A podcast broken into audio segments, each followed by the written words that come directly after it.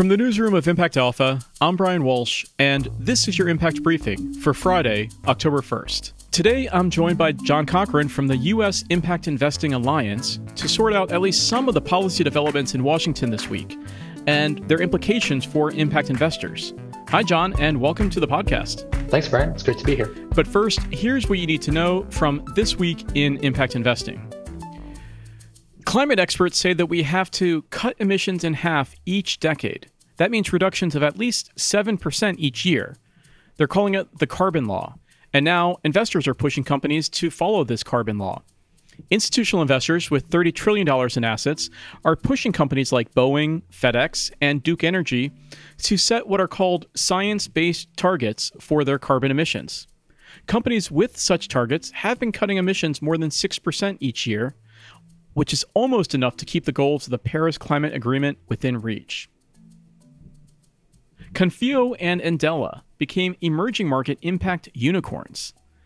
SoftBank's huge Vision Fund invested in both companies. Mexico-based Confio specializes in quick approval of small business loans with alternative credit scoring. Andela works in Africa to connect skilled tech workers to jobs all over the world. Also working in Africa, Zola Electric raised $90 million for off-grid energy access. Zola, which was previously named Off-Grid Electric, now serves 1.5 million people with low-cost renewable power. Zola's systems integrate solar, batteries, and even existing diesel systems with the often unreliable grid electricity. On the industrial side, the ARA Partners Fund secured $1.1 billion to decarbonize heavy industries like manufacturing, chemicals, and materials, and to promote energy efficiency and green fuels. In impact industry news, Caprock Group, the multifamily investment advisor, got a big outside investor in the private equity firm TA Associates, which cited Caprock's impact investing as a major attraction. Caprock will continue to operate as an independent company. And finally, Impact Alpha welcomes two new media outlets to the Impact Beat. Cypher from Breakthrough Energy will cover climate innovation and policy. And Impact Entrepreneur will be a magazine focused on the UN Sustainable Development Goals. Now it's time for our featured conversation. Now, John, with all the action in Washington, especially this week, a policy wonk like you must be having a field day. What is the latest? Thanks, Brian. Yeah, this is definitely the kind of situation that a lot of us get excited about because there's a lot of policy being made in rapid succession. So there's really four things that are moving right now. The first is the need to fund the government and prevent a government shutdown. And fortunately, it seems like that is going to be taken care of through at least December of this year with a continuing resolution that will keep the lights on at our federal agencies and national parks and the like. The second is that we're approaching the federal debt limit again, which, as we've seen in recent years, brings with it a threat of default if Congress isn't able to raise that limit. Treasury Secretary Yellen has told us that the government is able to fund itself through October 18th, but if the debt limit is not either lifted or waived by then there is the risk that the U.S. federal Treasury would not be able to pay its bond obligations. And that would be the first in our country's history if that were to happen, right?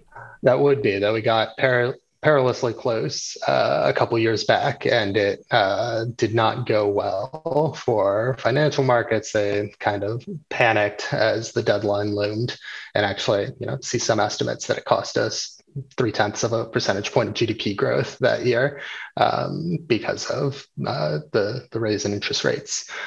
So the debt limit, obviously, something that needs to be taken care of. But at the same time, what really makes this interesting is we have these two infrastructure packages moving through Congress. You have the so-called bipartisan infrastructure framework, which passed the Senate over the summer with 10 Republican votes in support to get past the filibuster. And this is your planes, trains, and automobiles kind of infrastructure. So hard infrastructure, physical building that does carry with it Republican support. Then you have what's being called the Build Back Better bill, which is being passed under budget reconciliation. Complicated process, but the short of it is that that means Democrats are able to go it alone. And here's where you see much more of the expansive vision of the Biden-Harris administration being put forward. So things like investing in the care economy for both children, things like universal pre-K, and also making sure that we have the chance to fill some of the nursing shortages and long-term care. And like you also see some of the economic development packages that are going to be really interesting for impact investors. Some new approaches to how different federal agencies are able to draw in private investment to build stronger, healthier communities. And of course, all of this is being paid for. So while the bipartisan framework will cost the deficit about $500 billion, the reconciliation bill, the Build Back Better bill, is intended to be paid for. And so it's going to be offset primarily through tax increases and efforts to roll back some of the Republican tax cuts from 2017. And so we have the as you mentioned, you know, the debt limit is one thing, and the stopgap, keeping the lights on, is another. But the first infrastructure bill, the bipartisan infrastructure bill, that's, as you said, the classic infrastructure. But this larger Build Back Better bill that they're hoping to pass through reconciliation, it not only focuses on the care economy, but I believe there's also a number of climate mitigation efforts in there. And can you speak to some of the ways that the Build Back Better bill is designed to really address climate change? Yeah, so climate change obviously has been one of the top priorities of the Biden administration. And it is true that a lot of their hopes for getting statutory change rests on being able to include some of their proposals in this reconciliation bill.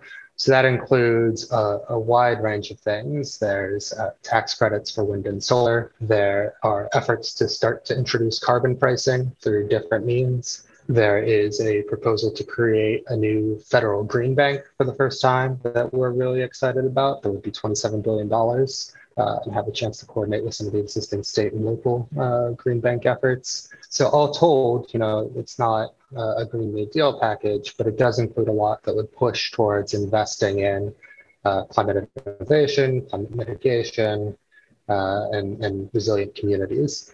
And this is where a lot of the controversy is coming up. So what are the implications for impact investors and impact entrepreneurs? What do these bills mean for them? I think what we're most excited about is some of these new programs that have the chance to spur cooperation between the federal government and the private sector, and that we have some initiatives being proposed that would try to draw in private capital to invest in some of these solutions, be it to climate, be it to confronting our economic crisis. They offer some interesting tools that I think will incentivize what we would call impact investing. And so I mentioned the proposed federal green bank, the climate accelerator, as one example of that. But we also see a proposed community revitalization fund at the Department of Housing and Urban Development. That's interesting because it would allow that agency to go beyond traditional housing finance, but also to think about how they can support investments in all the things that go around housing development that make for healthy and livable communities, things that impact investors have long had an interest in investing in. There's a pilot program to explore new ways to finance employee stock ownership plans. So there's a lot that could end up coming through in this reconciliation bill, but it's a little bit difficult because we're aiming at a moving target. So the negotiations are changing minute to minute, day to day, as we sort of hone in on the ultimate size of a reconciliation bill and exactly what sort of trade-offs will be made to get it across the finish line. Can you talk a little bit about the work that your organization, the U.S. Impact Investing Alliance, is doing to try to amplify the voices of impact investors and impact entrepreneurs? I think what we saw after the election last November was the real sort of swelling energy from folks in our space who saw the opportunity to push forward some really expansive change and some expansive visions for what could be done.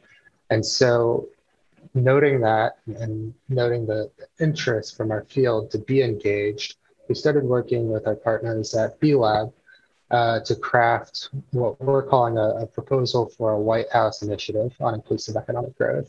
And our thinking was there really needed to be, because these issues do span the entirety of the federal government, there needed to be a node that private sector advocates could go to raise these issues and to talk about how there could be a whole of government approach to promote inclusive economic growth.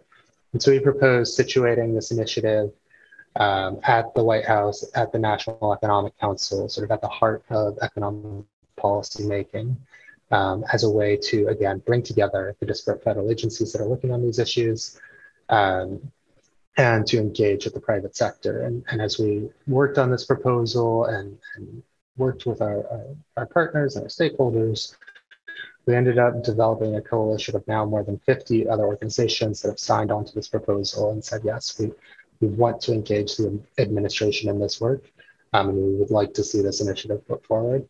And I would encourage folks, if they'd like to learn more about that, they can go to our website, impalliance.org/inclusive growth, and you can read more about the proposal, learn more about how you can get involved. And I think that's one great way that we'd encourage folks to think about how they can use their voice. That's great. Thanks so much for joining us today, John Cochran from the U.S. Impact Investing Alliance. Thanks so much, Brian. Great to be here.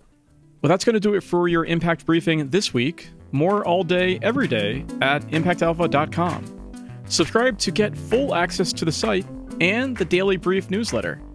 Podcast listeners get $100 off their first-year subscription. Go to impactalpha.com/subscribe and use the code BRIEFING100. Thank you for listening, and thanks, as always, to our spectacular producer, Isaac Silk. I'm Brian Walsh, Head of Sustainability for the capital markets firm TPICAP. Until next time, take good care.